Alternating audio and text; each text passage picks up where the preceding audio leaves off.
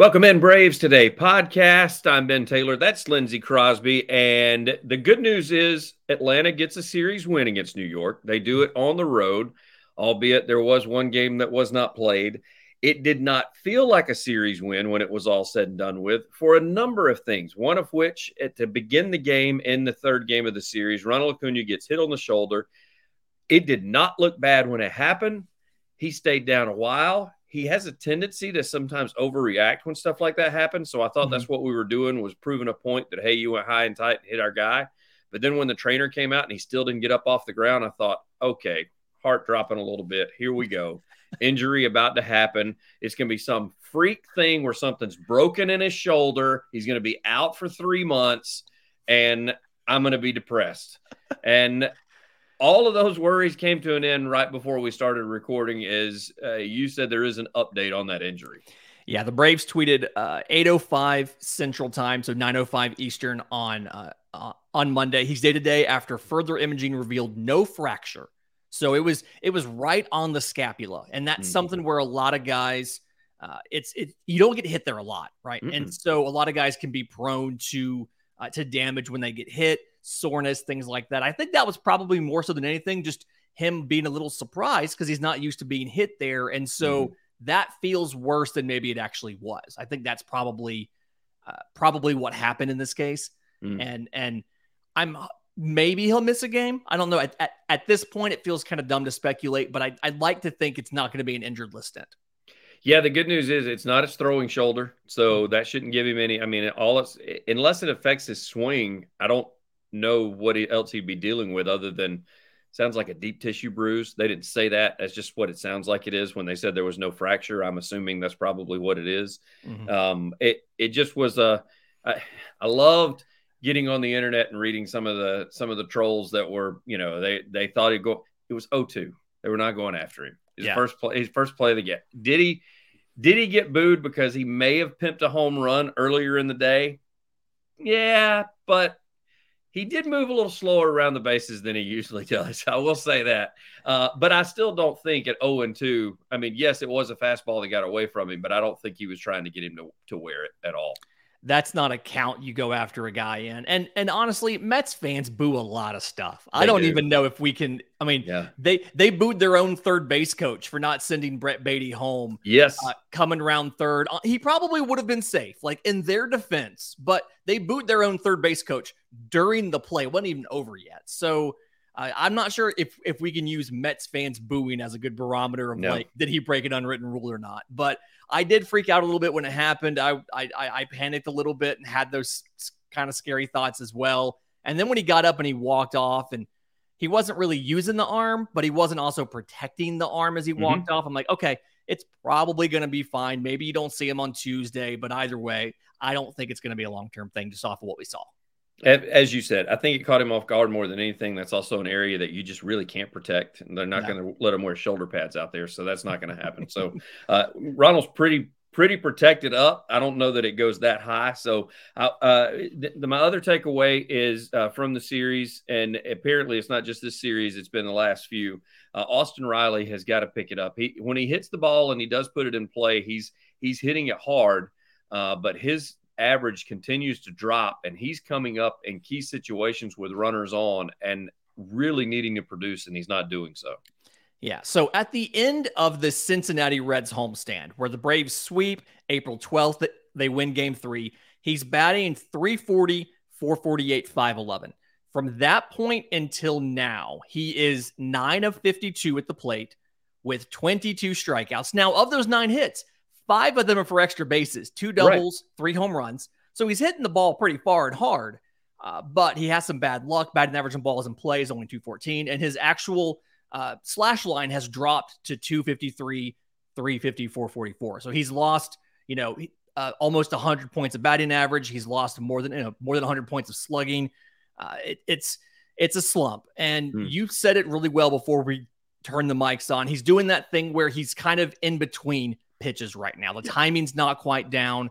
I don't know if it's something where he's pressing too hard, he's trying to make up or something, but he's just not he's not synced up at the plate right.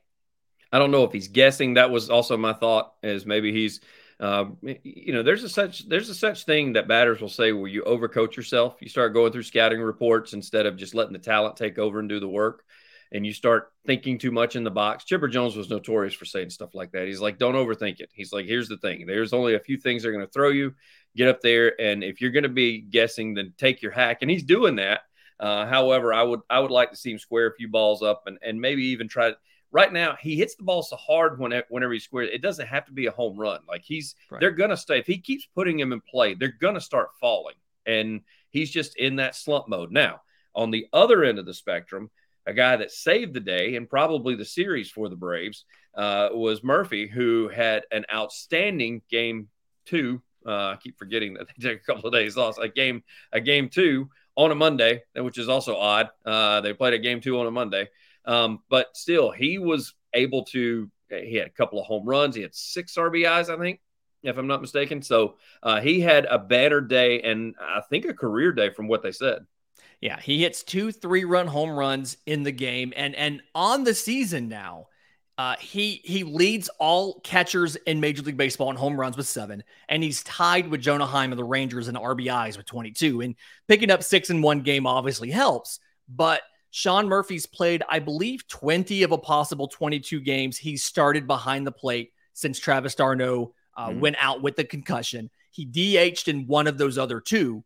And so, like, going into today's second game, he had been in all but one game that Atlanta had played. Travis d'Arnaud's coming back sometime soon. There were some quotes out there from him today. He was dealing with headaches and light sensitivity. That's gotten better. So he's hopeful to be back in the next couple, like, next week or 2. But, like, if anybody panned this trade and said, like, what are you doing going out and getting a guy like Sean Murphy? Oh. His first 100 at-bats in Atlanta, 8 home runs, a 646 slugging percentage, and a WRC plus of 175, where 100 is average for baseball, and he's 75% better than that. So absolutely was worth the trade. Yeah, he was one. You and I have talked about it. When they first picked him up, there were some naysayers out there that were a little disappointed in the fact that they went, you know, the who is he? What is he? You know, he's got an arm, but he doesn't really hit that well, blah, blah, blah. And could be just a resurgence, could be a change of locker rooms. You and I have talked about that. Culture means a lot in baseball. You hear people talk about it, say that locker room's, you know, atrocious. I don't want to be in there. That's why I wanted out of a certain program. I don't know that the A's had that, but I will say that it was kudos to the front office for picking that out and picking him up, because he has definitely proved them right. And he's been made to do so with d'Arnaud's injury. So it's not like he's had a choice in the matter. He doesn't have anybody to help him right now. Yeah, I mean, it's something he's had to step up, and he's done a great job of doing that. But you're just in a scenario where you are riding him pretty hard. You obviously want Travis d'Arnaud to come back, but Chadwick Tromp, starting that second game today, got a base hit. And I remember him having a key double last year late in a game against the Mets, where the Braves ended up winning that game. And they go on to beat the Mets by a single game for the division. And so, like, Chadwick Tromp, as your third catcher, won the division for the Atlanta Braves last year. So Atlanta's always been pretty lucky to have some decent catchers. And it looks like that's going to continue because Murphy's here for a while. Travis d'Arnaud has more time on his deal, and then you've got decent guys you can call up like Chadwick Tromp.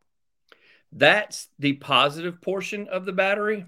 The negative portion of the battery is the guy that I said, kind of tongue-in-cheek, they should have left in Atlanta, and Minter, and I'm still not so certain that they shouldn't have done that. And you know what? Maybe they make a pit stop between New York and Miami, and they do drop him off in Atlanta this time around. I thought at first – and I texted you today, Lindsay, and I said, at first I thought it was rest. Now I think something just is mentally going on right now. Yeah, I mean, everybody in the bullpen got 2 days off. And so, you know, it's something where, and I'm trying to remember, I think he pitched on, he didn't pitch on Friday. So he hadn't pitched since Thursday, since that blow up to the Marlins where they lost that game, which, fun fact, if I have this right, the Braves are 3-6 in the final game of a series this season. Such a weird, a weird coincidence to have there. But it's something's definitely going on. We've seen before where Atlanta has taken AJ Minter and sent him to AAA for a couple weeks to figure some stuff out. Like, he does have an option left. I don't know if they're going to do that, But Raisel Iglesias is coming back at just the right time. He had another relief appearance, scoreless outing in Gwinnett, I think on Sunday. Mm-hmm. And so you're at the point where you're going to have him activated probably for the Orioles homestand starting on Friday. Mm-hmm. I'd imagine Minter's going to be given some time off in some form or fashion because there's something going on, some sort of mental block there where he's just not executing the pitches in safe situations like he needs to. And not just had 2 days off, not your two regular days. You know, sometimes they still give guys days off and they still have to get up, go to the park, get dressed, still go through warm-ups and kind of semi-workouts, go sit in the bullpen on their rear end, on the pine end. No, he was hanging out in a hotel, luxury hotel, eating bonbons and ice cream and having plenty of rest for those couple of days because it was storming. They even said, the broadcast crew talked about it. They didn't do anything within the city. They literally just stayed in the hotel the entire time and put their feet up and tried to get their legs under them. So there was no excuse. Now, with that said, I facetiously talk about dropping him off in Atlanta. Probably going to need him against the Marlins because now turn around and look at the Marlins with the Braves 2 wins this week. And if they would have swept today, it would have been even they would have had second place alone. But the Marlins have jumped into a tie for second with the Mets in the NL East. Yeah, I mean, it's something where this Marlins team has, I think, better pitching than we gave them credit for going into the season. We know that they always find arms, but it wasn't something where we thought they would be this effective. And then defensively, there was a lot of questions because the Marlins just seemed to want to build the whole plane out of second baseman. Mm-hmm. They had Josh Chisholm moving to center field. They went out and get Luis Arraez. They had Joey Wendell, who had never played shortstop since going back to high school. Last time he played shortstop was high school. And you're like, yeah, he's going to open the year as the starting shortstop. John Birdie, they moved him from second to third. It was a lot of confusing things on offense, but it seems to have worked so far for them. Arise gave them better contact ability than they'd had. Jorge Soler, always going to be famous in Atlanta for what he did for us to win that championship. Greatest home run of my life that I've seen. But like it's coming together for the Marlins to the point where at least early, before too many injuries and things like that start hurting the depth, they're able to compete and they're in second place right now, tied with the Mets. And so Atlanta has to visit the second place team, wins the series there, and now they have to visit the second place team. Yeah, it's just kind of like it's one of those funny things where everybody gets hyped up to play Atlanta, and this is no exception. Yeah, it's good to be king, I guess you could say. And there were some years that Atlanta couldn't say that, but they definitely get the best out of everybody whenever they show up. I mean, the ball bounces a certain way. Murphy doesn't have a great game. The Mets take the series in New York. And so they got to be careful. I've never liked that ballpark down in Miami, and the Braves have never really hit well down there. Luckily they kept Soler at bay whenever he was in Atlanta. I don't foresee that happening too much again now that he's going to be able to see this pitching for the second time around.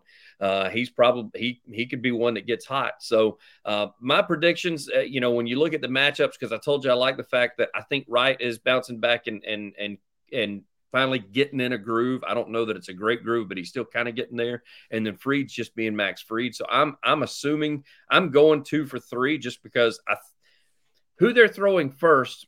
At one point in time, his ERA was up over 9. I think now you said it's down to a little bit below 7. And so I thought maybe Atlanta could jump out on that. But then again, they played a doubleheader today. They could be tired by the time they sit and face them. Yeah, I mean, game 2, reigning National League Cy Young winner Sandy Alcántara. I know that his season hasn't started the way we wanted it to, but it's still Sandy Alcántara. And so it's hard to say, the Braves are going to go out and sweep this. It's him versus Bryce Elder on Tuesday.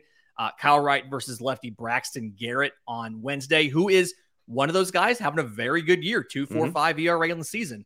And then Jesús Luzardo versus Max Fried on Thursday. So interesting matchups. I'm also going to go 2 and 1, but I do want to just real quick give people a heads up. Weird game times for these 3 games. Yes. Tuesday, Bally Sports South, 6:40 Eastern. Wednesday, 6:40 Eastern. Thursday, 4:10 Eastern. Just a really random kind of scheduling of times. Your getaway day is not really a full getaway day. It's a partial getaway day. Little unusual, but just heads up on that. You may have to start game 3 while you're at work and listen to it on the drive home. So yeah, that's and I wonder if that messes with players' psyche or not. Whenever you start doing stuff like that and moving game times around, baseball player. I've always said it. Baseball players, PGA Tour players, they're all very regimented. They all have they warm up the same way. They do the same thing. They travel the same way. They wear the same clothes when they're. I mean, it's just one of those weird things. They're just always doing the same thing over and over and over. Repetition. And so I wonder if that messes with them a little bit. I hope not. We shall see. Lindsay says 2-1. I say 2-1. That means we're probably both going to be wrong, and the Braves will get swept down in Miami because that's usually what happens. He's Lindsay Crosby. I'm Ben Taylor. Braves Today, Braves_today on the Twitter or BravesToday.com. Lindsay, as always, thank you, bud. Thanks for having me. Chop on.